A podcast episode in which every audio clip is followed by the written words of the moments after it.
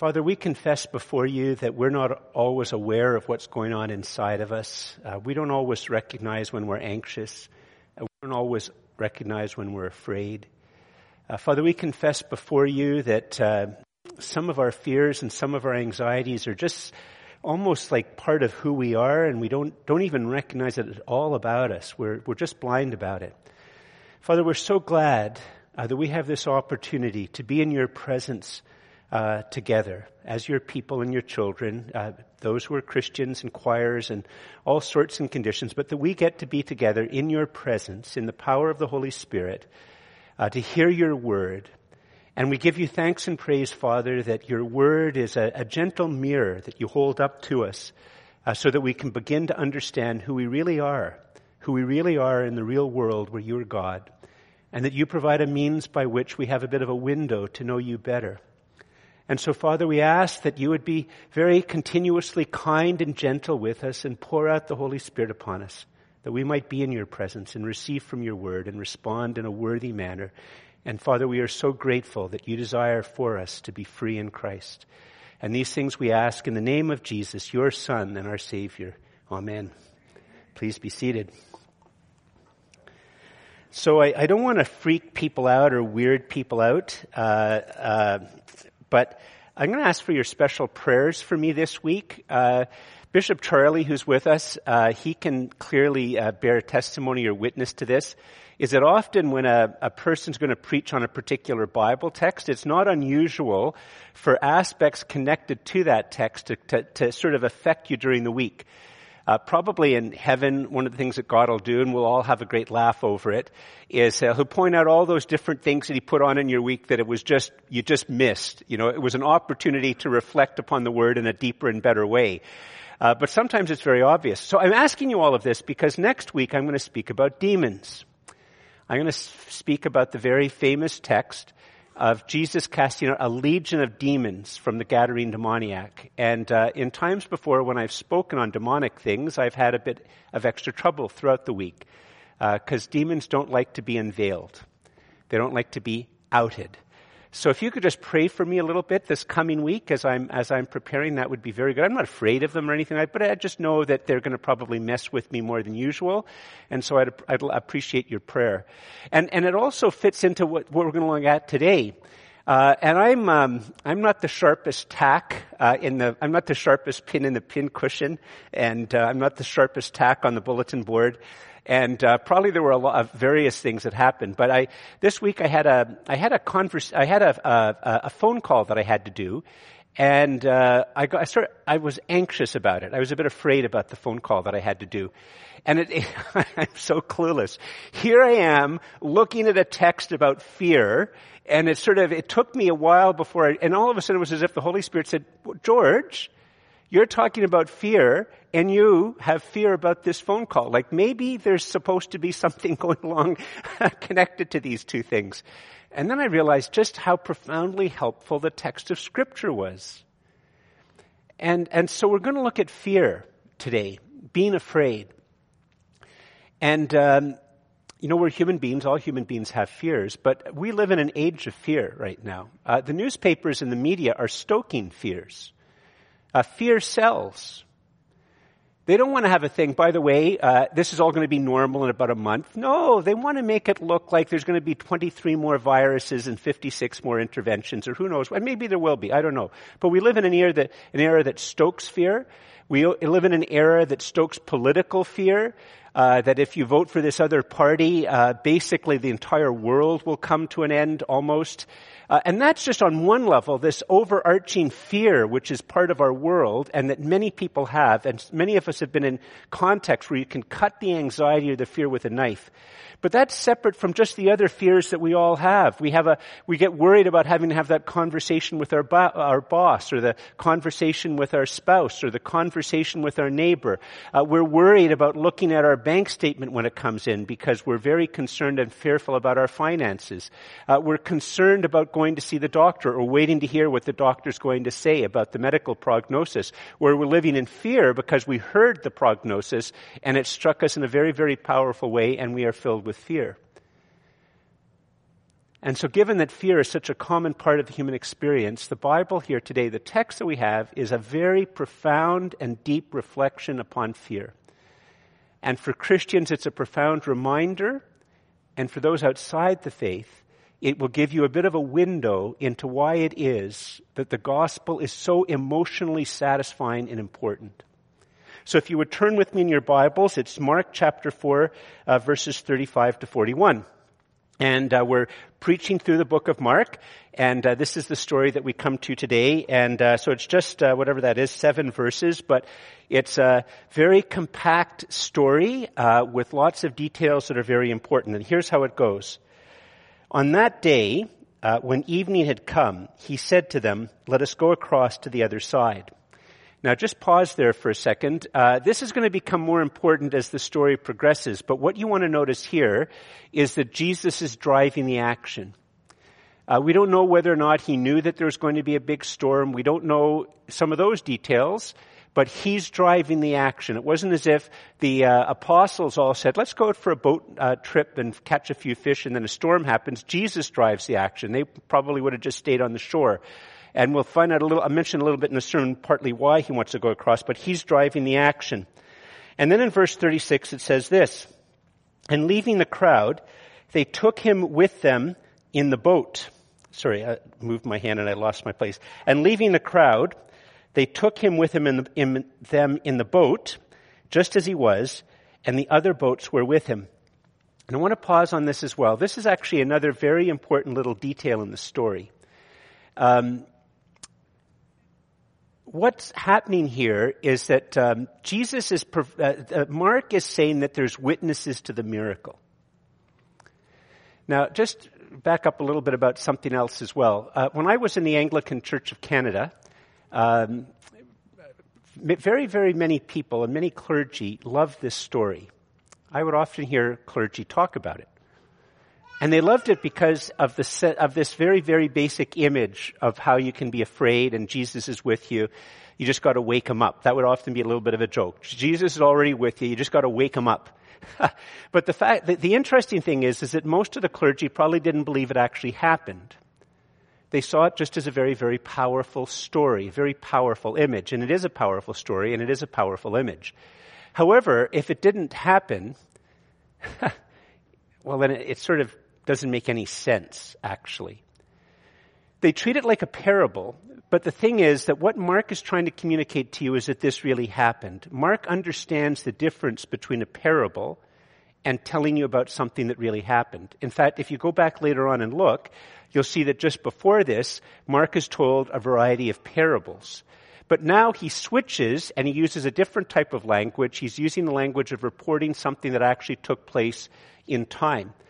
And even though the other boats won't necessarily have heard Jesus say his words, peace be still, they all are going to be out in the water when they see something which just gobsmacks them.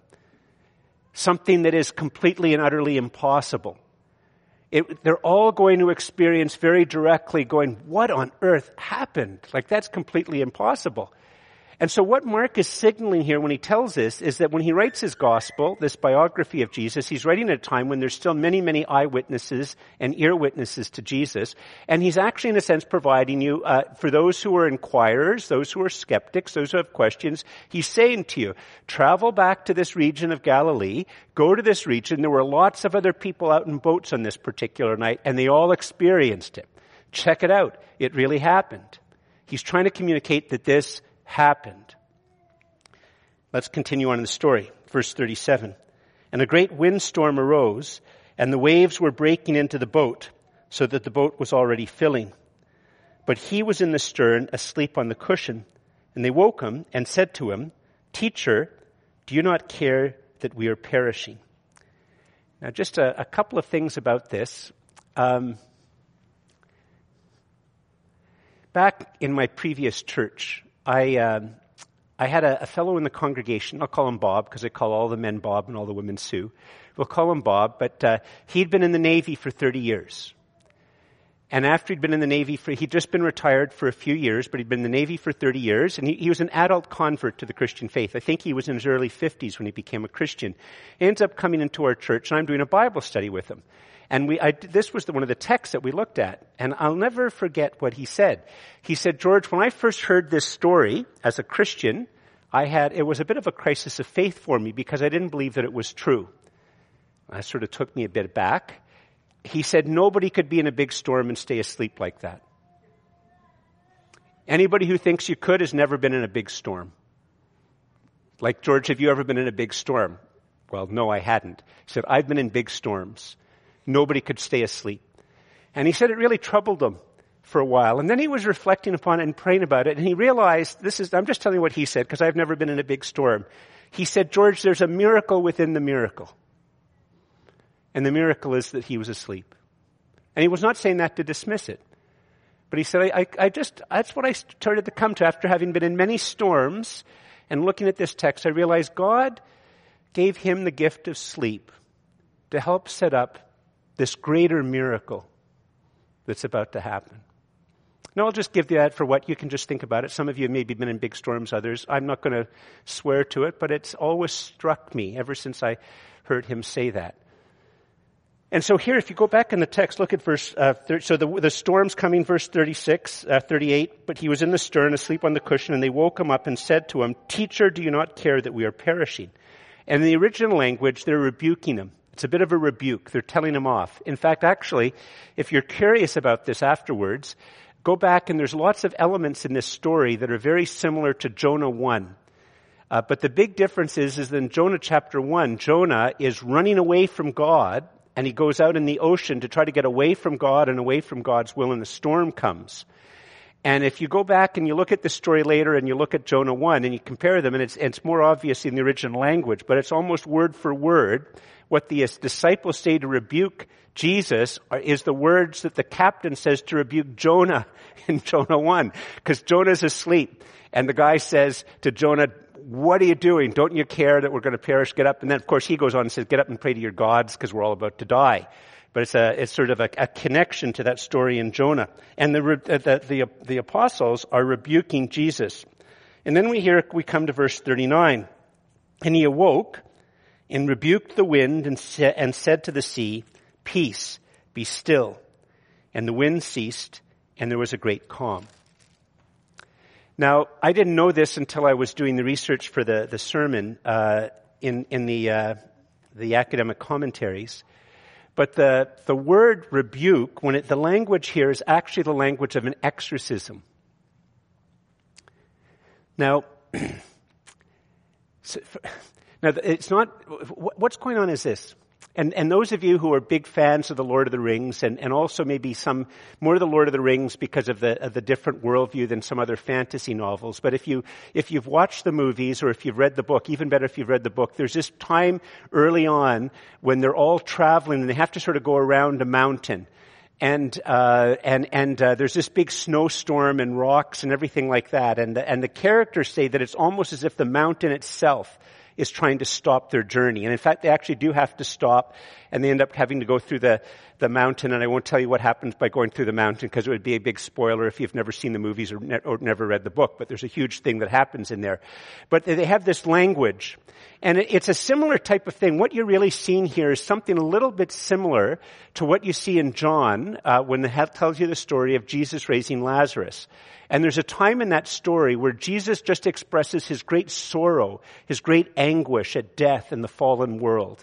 And there's something a little bit similar going on here. Okay, so what Jesus is doing is he's going across the, the Sea of Galilee to go where to, to where the pagans are because he wants to start to have this brief time where he proclaims the glory of God in the gospel to the pagans. And he's going to be met by a legion of demons, so to speak, on the other side. And what we're in a sense seeing here is that it's as if, it's as if neither demons nor nature or storms itself is going to stop me from coming to the pagans, to going to the nations, to reveal myself to them.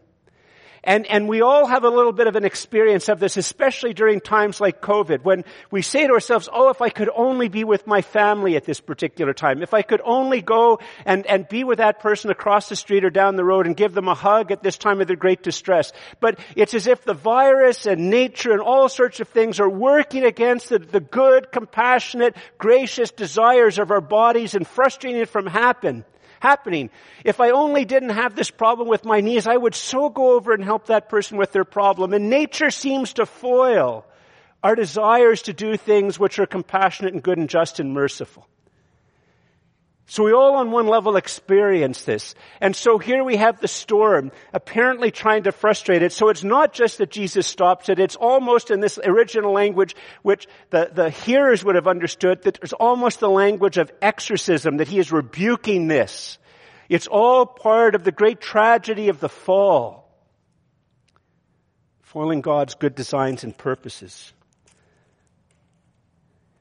And you'll look at it again and see what it says, and it says, he says to the sea, peace, be still. And the wind ceased, and there was a great calm. Now I am not going to give you an argument for miracles in this particular sermon. I've given lots before in the past. I'll give you lots before this series in Mark is over and in the years to come. I just want to really draw this particular thing out to your attention. This is not a parable. It's not, uh, it's not an allegory. This is told as if you're reading a historical account of what actually happened. And what we've just seen here is a very profound miracle. It's not completely surprising to us. Some of us have been in situations where it seems as if the wind just stops like that. Although usually it might take a couple of minutes or whatever for it to stop, but some of us have seen that that's not as big a thing, although it is obviously a miracle the profound miracle, the one that would have had all of the people in boats talking. In fact, it would be one of those things. what happened to the guys in the boats? People would be buying them beer for years to tell the story about what happened. That's what I'm talking about, just to be crass. Beer for years. They'd say their story, the waves were higher than that, and all of a sudden, flat. Flat all across the sea. Not waves that high, the wind stops, it's a centimeter smaller, and then a centimeter smaller 10 minutes later, and then a centimeter smaller 10 minutes later, and then five or six hours later it's flat, flat.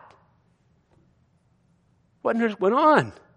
That's what I mean by when he says that there's other boats, he's saying, you, you're a skeptic, Go to the region. There's still lots of people alive who've heard about this. You can go ahead and ask them. Jesus did this very, very, very, very, very profound miracle. See, this is all at peace with a variety of other things that go on in the text. By the end of the gospel, you're going to see that it's going to give you a, a, an eyewitness account of Jesus dying on a cross. And it's going to tell you of the eyewitnesses that the tomb is empty. And it's all part of the other biographies and the other things and the preaching of the disciples and the apostles that had been going on, that the reason that the grave is empty is that Jesus had risen from the dead. And let me tell you this. If Jesus didn't rise from the dead, and if this story didn't happen, if they're just stories, he's a loser. And we should all leave the room right now. We should all leave the room right now. To think that this is a comforting parable and he ended up still, he's just, he rotted in a grave somewhere else, is to not understand anything at all about the Christian faith. And I don't really care if I've just offended a lot of people in a lot of churches. That's just the case. A lot better things to do with your time. and there's a lot more inspiring stories to read. If at the end of this, this was just invented and made up and Jesus died after his crucifixion. Because if that's what happened, he's just a loser and we are losers to believe him and trust in him. But the message of the gospel is this actually happened. This happened. It's a profound miracle. And then notice what happens right next in verse 41 and they were filled with fear, filled with great fear, and said to one another, Who then is this that even the wind and the sea obey him? And in the original language, what's going on is that they're very afraid because of the storm. They're so afraid of the storm that they tell Jesus off. But after Jesus, by a word of command, has stopped the wind and stopped the waves and calmed the sea, before they were very afraid, now they're very, very, very, very afraid. They stand there shaking and trembling at the majesty and the power of God. And whether it's just for a moment or whether it was something that lasts for several moments, But maybe for the first time in their life, and something that has never really happened to any of us, they knew they were dust. They knew they were dust in the presence of the true and living God.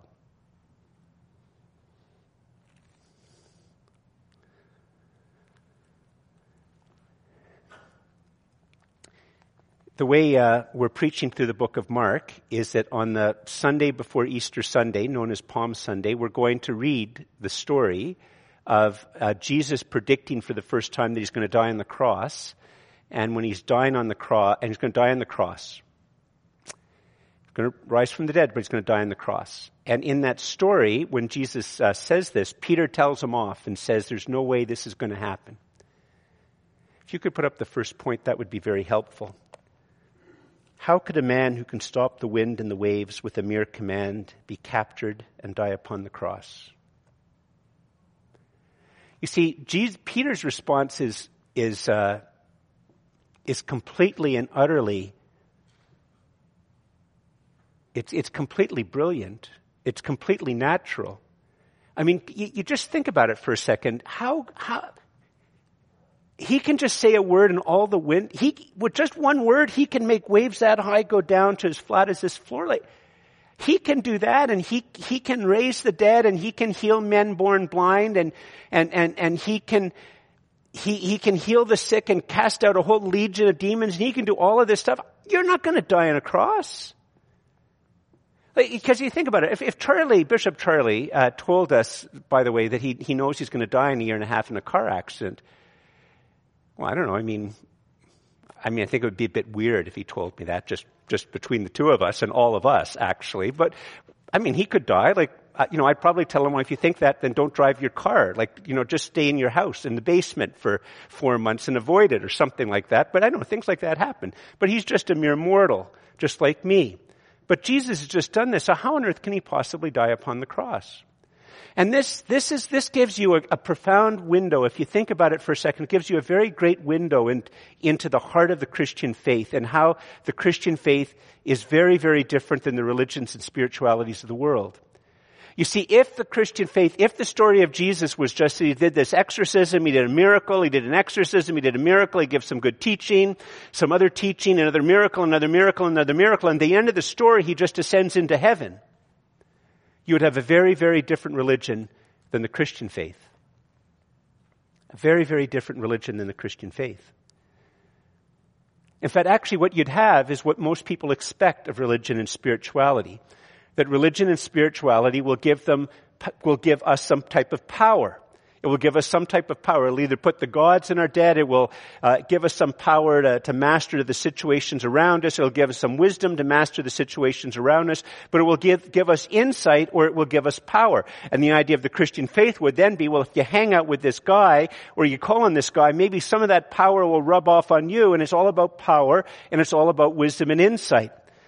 But the gospel doesn't end with miracle, miracle, miracle, miracle, exorcism, exorcism, miracle teaching, and then he goes to heaven. It ends with him dying upon the cross.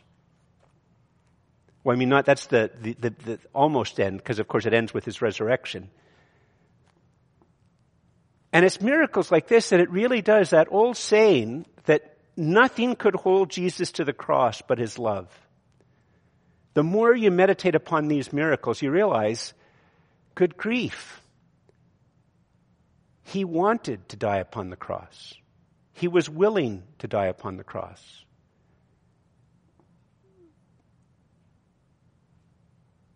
The omnipotent dies for the powerless. The eternal dies for the finite. The sinless dies for the sinful. Light dies for ones who are filled with darkness. Glory dies for those who are bereft of glory. Truth dies for those who easily believe the lies. And he only does it because he loves you and wants to reconcile you to the triune God. There's no other reason other than love. And for all of us, it's going to mean that whatever we come to appreciate about the power, the wisdom of God, we know that our walk with Christ after we are reconciled to God through Him is going to be something far more different than mere exercises of power or eloquence or brilliance. Because He died. He died as a sacrifice to make you and I right with God.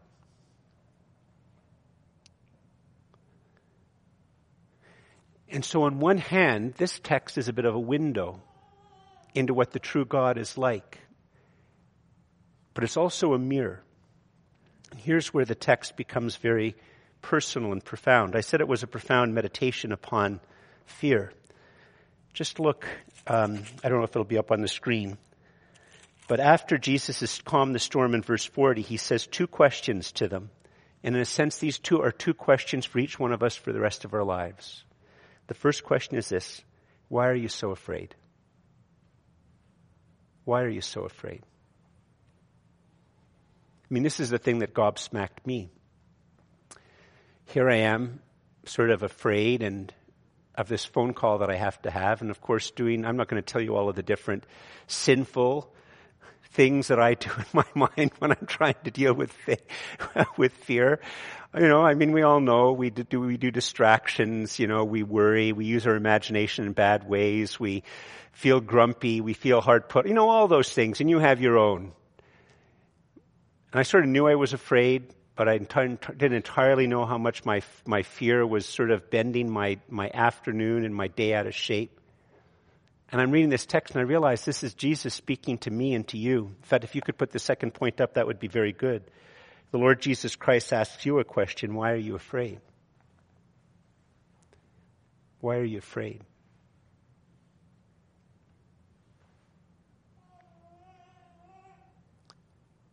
And one of the things which is so powerful about this question is that the one who asks it of us is the one who died on the cross for you.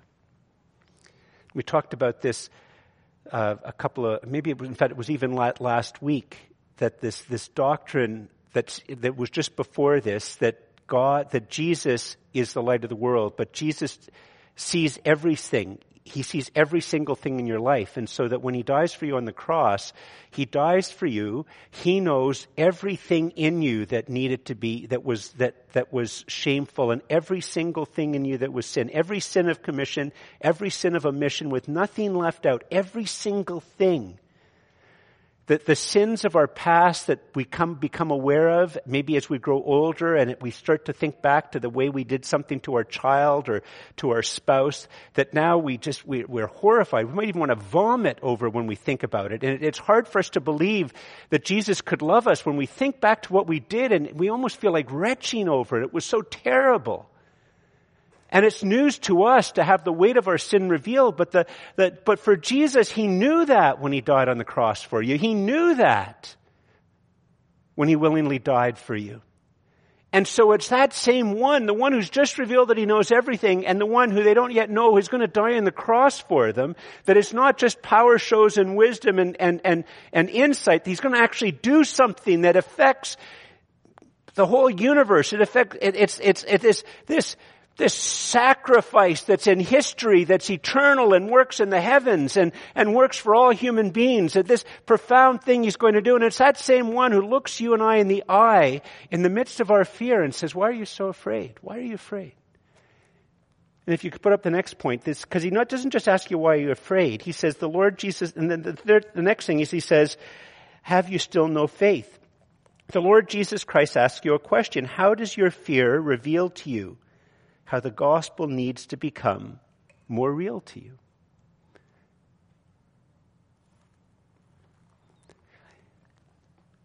I mean, the, the wonderful thing about this is, and this is part of the, the profound power of the gospel, is that not only are you talking to the one who died for you, who loved you so much, who, it, it isn't as if at the end of, after you've lived your whole life, he sort of looks at you and says, well, I think you just got a basic passing grade.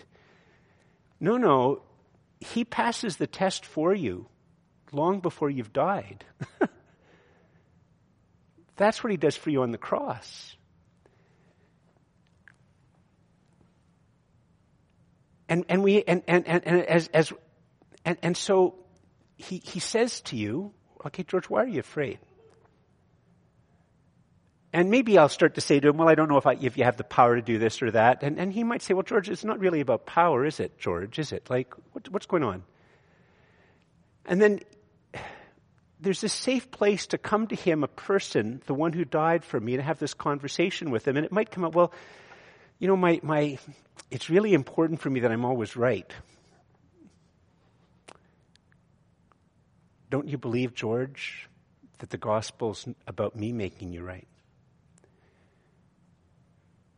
Or maybe it's about me saying, well, you know, I, I like to have control. Uh, George, don't you know that in my arms you don't have any control and you don't have to worry about it because I'm in control? Or maybe it's something very obvious. Well, George, if you'd just gotten my cancer diagnosis, you would be afraid as well.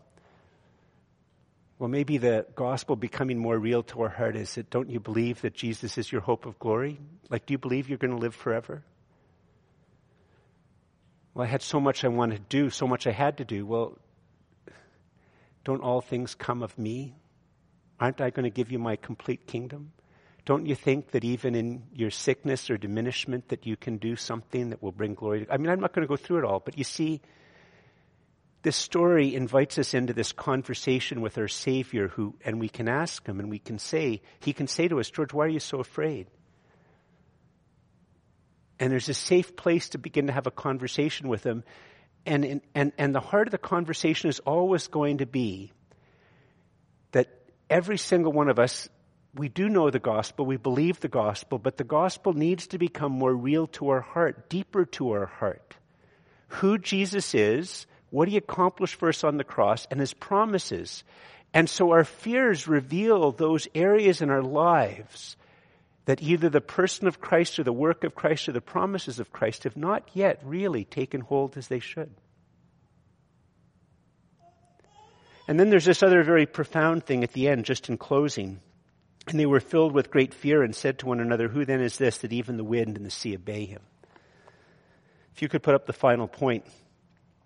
In a sense, what this is inviting us to say is, is a prayer. Lord, please grow in me a deeper trust in who you are in what you have accomplished on the cross, in what you have promised to your children or to me, and grow in me a gospel shaped fear of God. If, if I don't get my blog written by 4.30 on Friday, it'll come out on Monday. And so the blog that'll come out on Monday are 12 Bible passages for you to contemplate and meditate upon, upon the fear of God.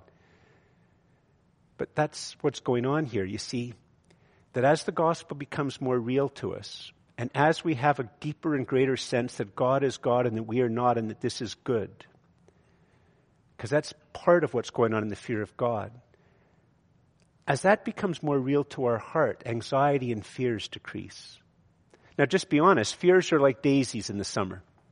They're like weeds in your garden. They grow all the time. this isn't something to say when you master this, you'll never have. No, no, no, no, no, no. Fears are like weeds and daisies. Every day there will be fresh ones. every week, every month, every year.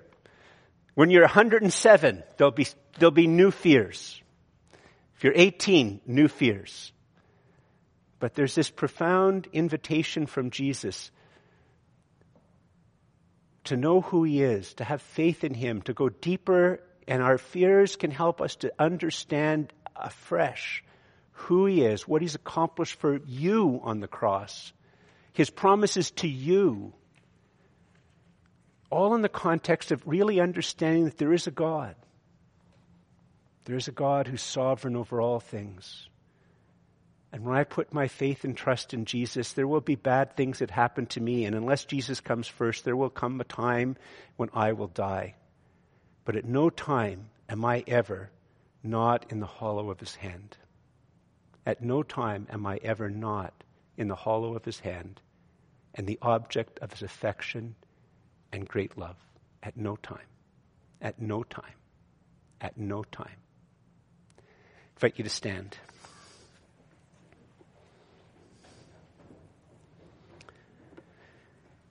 Let's bow our heads to prayer.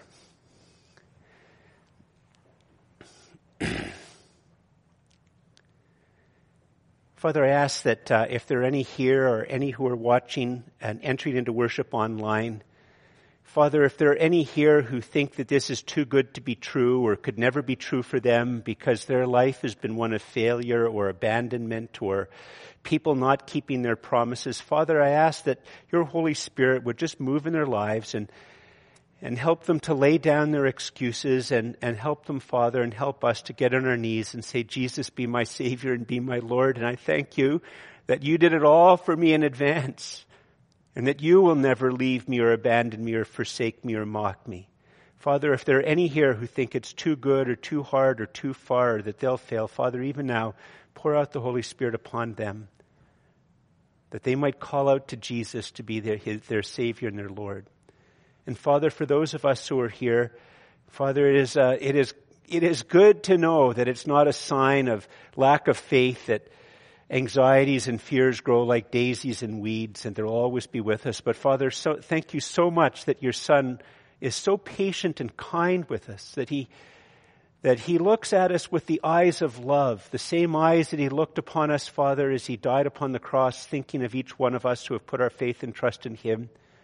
And that he can look at us in the midst of our fears and worries and anxieties and ask us, Father, with words of love, not words of threat, why are you afraid? And help us, Father, to cling to this story and cling to these words, to hear his invitation to reflect and pray with him. And Father, we ask that in your mercy, your Holy Spirit will reveal to us our fears and anxieties and, and bring the gospel home more deeply to our hearts in the presence of us, in your presence, and in the real world, and grow within us as the gospel shapes us. A true and proper fear of you and we thank you, Father, as that our faith deepens and our fear of you grows, that our anxieties will diminish and our fears will become smaller. So, Father, thank you for Jesus. And we ask and thank all these things in the name of Jesus, and all God's people said, Amen.